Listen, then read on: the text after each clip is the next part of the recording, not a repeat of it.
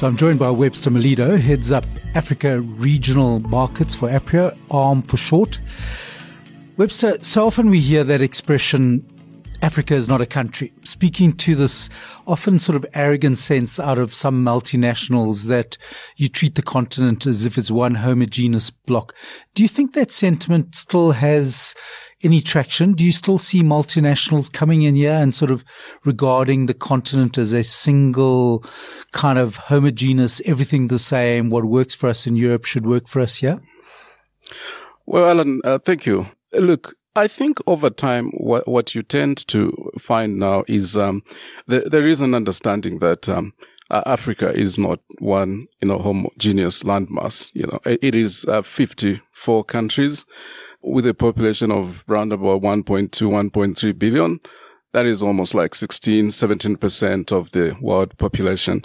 Uh, over time, like I was saying, is uh, multinationals are beginning to understand that um, Africa is multi-country. It's different geographies. It's 54, you know, different, um, you know, geographical, you know, countries. And so there might still be uh, a perception, I think, especially before, you know, people who are not exactly exposed into uh, this continent that uh, may think that uh, when they are looking at uh, the opportunity that Africa presents as a market, uh, let's say, uh, for example, the tendency is usually sometimes to look at the continent holistically, and yet, you know, this is like we were saying, it's it's a diverse continent, and you find. Um, other than you know the geographical demarcations, it's within those countries again you find quite a lot of diversity and uh, Africa, when you come, you're looking at, you know, language dynamics between 1,500 to probably 2,000 languages across the continent. Of course, uh, mostly those are indigenous and, and largely, obviously, the official business languages are your English, your French, and in some cases, your Portuguese. So perhaps beyond languages, which is clearly a differentiator. And it's, it's no doubt dangerous with 54 countries to say, well, what do you need to do differently for the continent? Are there some big lessons, some big differences that you can highlight in terms of perspective, mentality when you come and do marketing communications on the continent? Yeah. So look, the thing is, uh, most um, corporations and, and, and businesses, and if we actually come a little closer to Africa itself, uh, you know, since the uh, advent of uh, democracy in South Africa in 1994, the period after that, we saw quite a lot of uh, investments by South African businesses, you know, into north of, uh, you know, the, the, the Limpopo River, basically, you know, countries north of South Africa. And I think, you know, the experience in the early years uh, was, um, the tendency sometimes was for uh, investors to come into the African markets possibly with their own people and, you know, their own strategy and their own ways and, and means of engaging local stakeholders. But I think over time, there's a realization because in some cases, some businesses actually have failed in markets like Kenya because uh, probably not understanding the local dynamics. But I think increasingly now we're seeing quite a lot of, um, you know, South African investors, whether it's in the banking industry, whether it's in retail sector, they are understanding, you know, the need to actually go with the localization mindset, you know, whether it's the people that are running their businesses in those countries outside South Africa, you know, whether it's the marketing tactics, you know, whether it's, um, you know, just, uh, product um, offering and product design uh, also, you know, over time tends to consider, uh, you know, local factors and local considerations. Perhaps a tough question, but you've spoken about localization in terms of perhaps the consumers reaching out to them in customized local ways, talking about you know, hiring locally. What about the regulatory and government environment? Can that be a deal maker? Can that make or break a company if you don't understand how to navigate the local political dynamics? Well, absolutely. It's quite critical also to understand in the first place, before an investor gets into a local African market, uh, you know, the process uh, traditionally is uh, you have to get um, approvals from uh, local authorities, whether it's the um, authorities that issue with a license to operate in that market.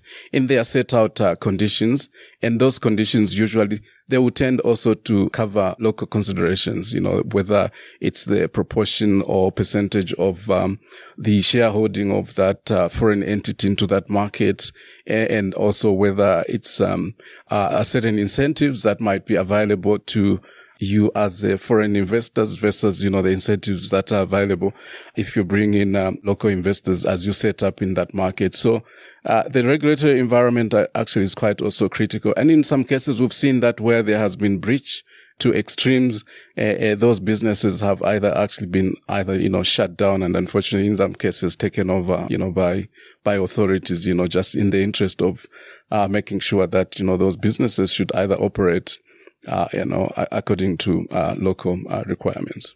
From a communications perspective, don't need to tell you that around the world we've seen traditional media in a decline, digital media, social so strong these days.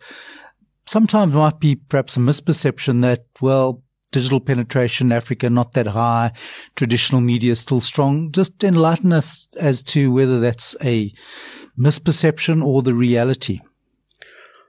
Well, I think I would say it's it's a misperception, and because the reality actually is um, Africa has led in the digital space. If you look at, for example, mobile banking, uh, the most successful story of M-Pesa, uh, the mobile money you know platform in Kenya, uh, has been you know one of the best. Uh, digital money uh, uh, solutions globally. It's a, it's a, you know, sort of a Harvard, you know, case study. And that has led in some markets, for instance, just look at, uh, if I can give an example of Zambia, you know, probably 10 years ago, uh, access to financial services probably was sitting at less than 20%. As we speak now, it's over uh, 50, probably 60 uh, percent or so. Why has that happened? Is because of, um, you know, uh, digital penetration, access to um, mobile money. And, and that has changed the landscape in terms of you know, how people actually interact with uh, financial services. Just that example. And when you look at the consumption of media, of course, digital penetration uh, in Africa, you know, should be sitting and uh, closer to 50%. Of course, there's a lot of work that has to be done in terms of internet access, especially in rural areas. But there's a lot of, there's a lot of investment by governments and private sector to make that available. I would say that people still, yes, in some cases, people are still relying traditionally on traditional media like your radio, uh, your newspaper. But actually, because these traditional uh, media, they are also increasingly getting onto digital platforms like your social media. So radio stations, TV stations are now able to broadcast on, on social media. And so people, because they've got access to, you know, uh, digital platforms like uh, mobile uh, handsets, they, they can actually, you know, access radio on, on their phones digital. So it's an, I'll say it's a it's a hybrid, uh, but there's quite a lot of uh, migration into digital. Uh, some countries uh, have high numbers of digital uh, penetration and access countries like, um, of course, South Africa um, being one of the, you know, biggest economies on the continent, but you find your Kenya also quite high up there in terms of, um, uh, uh, uh you know, uptake of digital uh, media. So that is sort of the landscape from a local skills perspective and sample of one, but you know, I've consulted in around 13 African markets and always consistently just almost blown away by the, the skills levels in the room. A lot of post grad, young people in the consulting engagement, a lot of very experienced execs. Sample of one, or is that your experience as well? That there's high levels of formal higher education skills available within those 54 African countries? Absolutely, Alan. So obviously at the time of uh, independence, most African uh, countries got their independence probably in the late 1950s, uh, majority of them in the 1960s. At the time of independence, if you looked at the skills uh, uh, levels, uh, quite low, probably a few. Uh, there's always the, the, the, the case of, uh, of Zambia where at independence we probably had less than, you know, a hundred, um, university graduates. That's, in 1964. You go to Zambia today, there's thousands and thousands of, university graduates and those are trained, you know, by local colleges and universities. Go to a country like um, Botswana, for instance, uh, same uh, story in their 60s at independence, few graduates. Over time, the governments there, the, the government there invested in, in quite a lot of their locals being trained uh, initially, you know, in countries like South Africa and, and, but also built their own local universities. And today you go to a market like Botswana, you want to invest, you don't need to worry about, uh, you know, skills. You will find, you know, every set, literally every set of skills in literally every sector and you are good to go as long as you know you've got all your paperwork in place to uh, set up your operation. You never have to worry about skills. Finally, talk to me about the APRIO regional markets model because yes, you would have more experience than most people in terms of uh, given your background working on the continent, but still you wouldn't have that real intimate, in-depth knowledge of all 54 countries. So what's, what's the model for APRIO regional market? Is it sort of working with local specialist agencies? How do you actually have boots on the ground, so to speak? Okay, the, the, the, benefit obviously at the moment as I lead uh, the APRIO ARM division of APRIO Strategic Communications is that uh, I come from a background where I held a role in the regional international bank, so to say, uh, covering uh, corporate communications for 12, 13 countries. During that uh, period, I did spend quite a lot of time in, in those markets and, and actually uh, engaged and interacted with, you know, several key stakeholders in those markets. Uh, so I, I tend to possess, you know, quite an extensive, you know, um, in terms of, you know, outreach to stakeholders and the networks that I've built over, over the years in those countries. So it has been slightly easier for us to get to do business. And we've been fortunate also as APRIO Arm that uh, some of the clients that we deal with at the moment, they've got uh, quite a lot of, uh, a number of subsidiaries in the African markets and, and coincidentally, most of the markets are the markets that I covered in my previous role. So the network that has been built over that time is able, you know, to give us that strength to, to be able to operate locally, but to get closer. The model for APRIO arm really in the markets is that, um, it's for us to move away from uh, this, you know, sort of, uh, you know, center to country approach of servicing clients. So we work with, uh, we are identifying local key partners. Uh, we've identified a partner, for instance, in Botswana. Uh, we are in the process of identifying a partner in Zambia.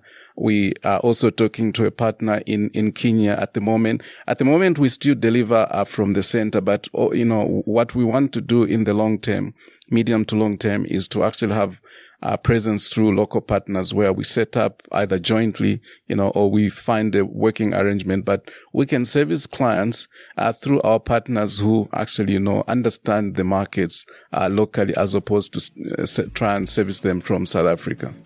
Sounds like Webster, you're the man to speak to if you're contemplating sort of expanding onto the continent. Thanks so much for giving us your insights. It's been a pleasure, Alan. Thank you. Thank you for listening to APRIO Voice, a podcast from the reputation, management, and strategic communications professionals at the APRIO Group. If you would like to find out more about the work we do, visit aprio.co.za.